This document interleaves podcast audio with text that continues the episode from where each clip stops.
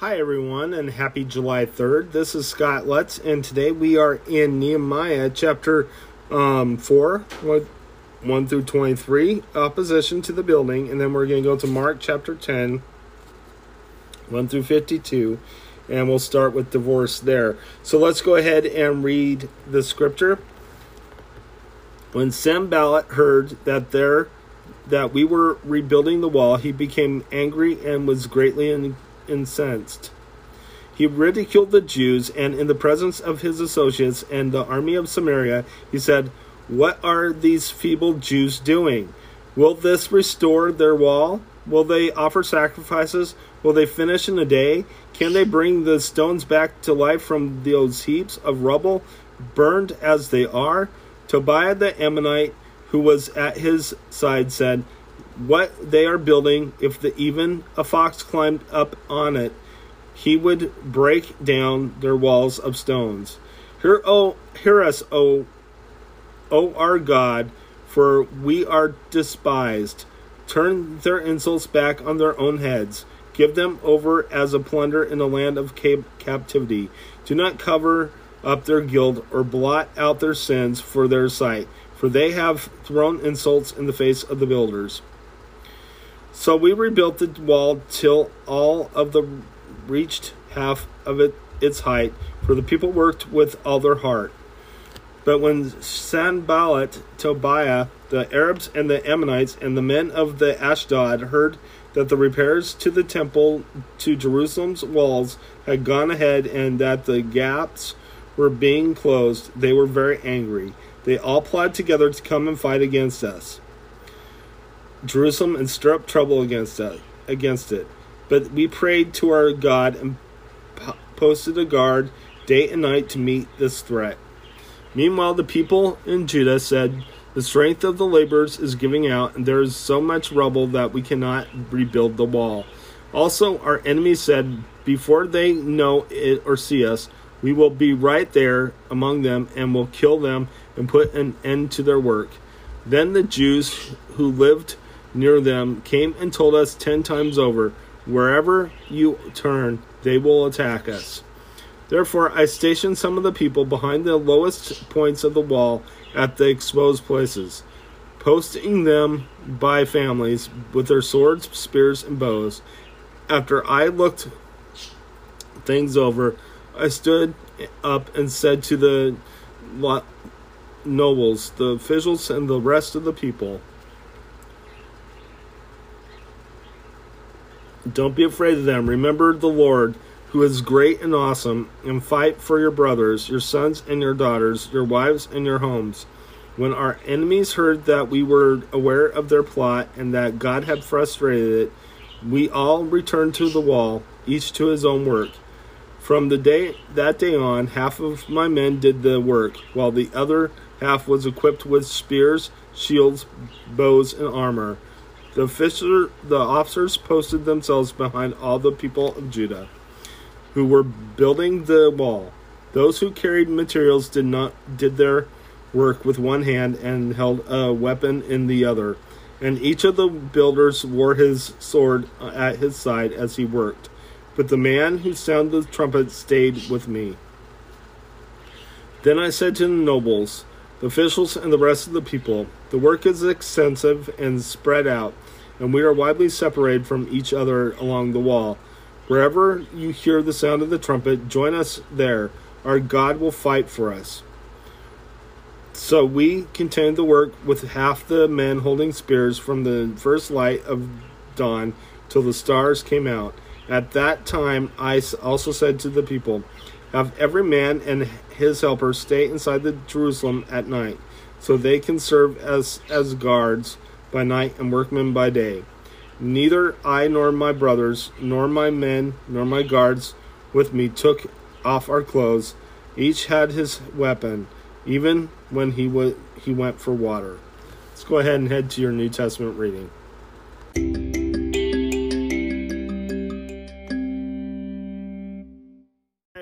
This is Scott Lutz, and today for your New Testament reading, we are Mark chapter 10, verses 1 through 52. Let's go ahead and read the scripture. Divorce starts us off. Jesus then left the place and went into the region of Judea and across the Jordan. Again, crowds of people came to him, and as was his custom, he taught them.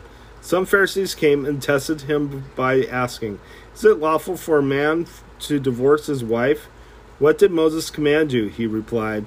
They said, Moses permitted a man to write a certificate of divorce and send her away.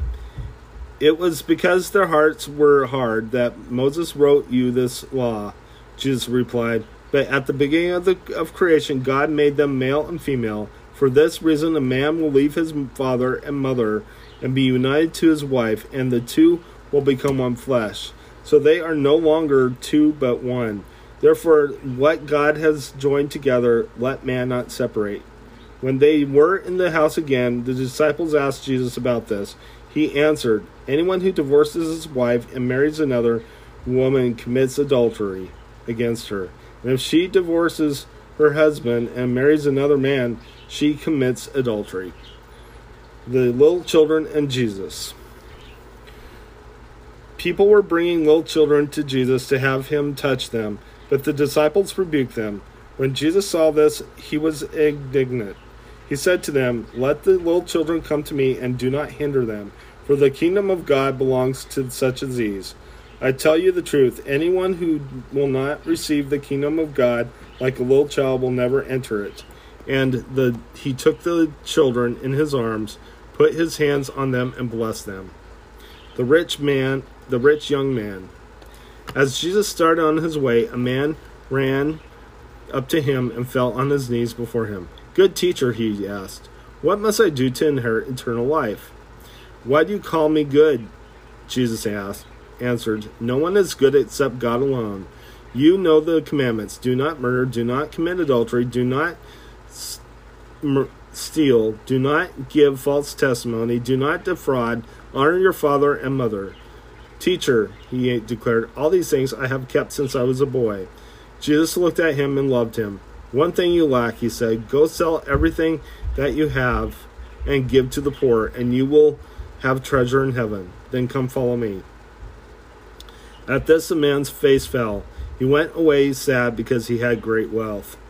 Jesus looked around and said to his disciples, How hard it is for rich for the rich to enter the kingdom of God. The disciples were amazed at his words, but Jesus said to again, Children, how hard it is to enter the kingdom of God. It is easier for a camel to go through the eye of a needle than for a rich man to enter the kingdom of God. The disciples were even more amazed and said to each other, Who then can be saved? Jesus looked at them and said, With man this is impossible, but not with God. All things are possible with God. Peter said to him, We have left everything to follow you. I tell you the truth, Jesus replied. No one who has left home or brothers or sisters or mother or father or children or fields for me and the gospel will fail to receive a hundred times as much in this present age homes brothers teachers sisters mothers children and fields and with them persecutions and in the age to come eternal life but many who are first will be last and last first jesus again predicts his death they went, on their way up to the Jerusalem, with Jesus leading the way, and the disciples were astonished, while those who followed were afraid. Again he took the twelve aside and told them what was good going to happen to him. We are going to Jerusalem, he said, and the Son of Man will be tr- betrayed to the chief priests and the teachers of the law. They will condemn him to death and will hand him over to the Gentiles, who will mock him and spit on him flog him, and kill him. Three days later, he will rise. The request of James and John. Then James and John, the sons of Zebedee, came to him. Teacher, they said, we want you to, to do for us whatever we ask. What do you want me to do for you? He asked. They replied, Let one of us sit at your right and the other at your left in your glory. You don't know what you are asking, Jesus said. Can you drink the cup I am I drink, or be baptized with, with the baptism I am baptized with? We can, they answered. Jesus said to them, You will drink the cup I drink and be baptized with the baptism I am baptized with, but to sit at my right or left is not for me to grant. These places belong to those for whom they have been prepared. When the ten heard this, they became indignant with James and John. Jesus called them together and said, You know that those who are regarded as rulers of the Gentiles lord it over them, and their high officials exercise authority over them. Not so with you. Instead, whoever wants to wants to become great among you must be your servant, and whoever wants to be first must be slave of all. For even the Son of Man did not come to be served, but to serve, and to give his life as a ransom for many. Blind Bartimaeus receives his sight. Then they came to Jericho. As Jesus and his disciples, together with a large crowd, were leaving the city, the blind man Bartimaeus, that is the son of Timaeus, was sitting by the roadside begging. When he heard that it was Jesus of Nazareth, he begged to shout, Jesus, son of David, have mercy on me. Many rebuked him and told him to be quiet, but he shouted all the more, Son of David, have mercy on me. Jesus stopped and said, Call him. So they called to, to the blind man. Cheer up, on your feet. He's calling you. Throw his cloak out aside. He jumped to his feet and came to Jesus. What do you want me to do for you? Jesus asked him. The blind man said, Rabbi, I want to see. Go, said Jesus. Your faith has healed you. Immediately he received his sight and followed Jesus along the road. Let's go ahead and close in prayer. Dear Lord Jesus, I just praise you. I thank you for everything you've done. Thank you for being a great healer, Lord God.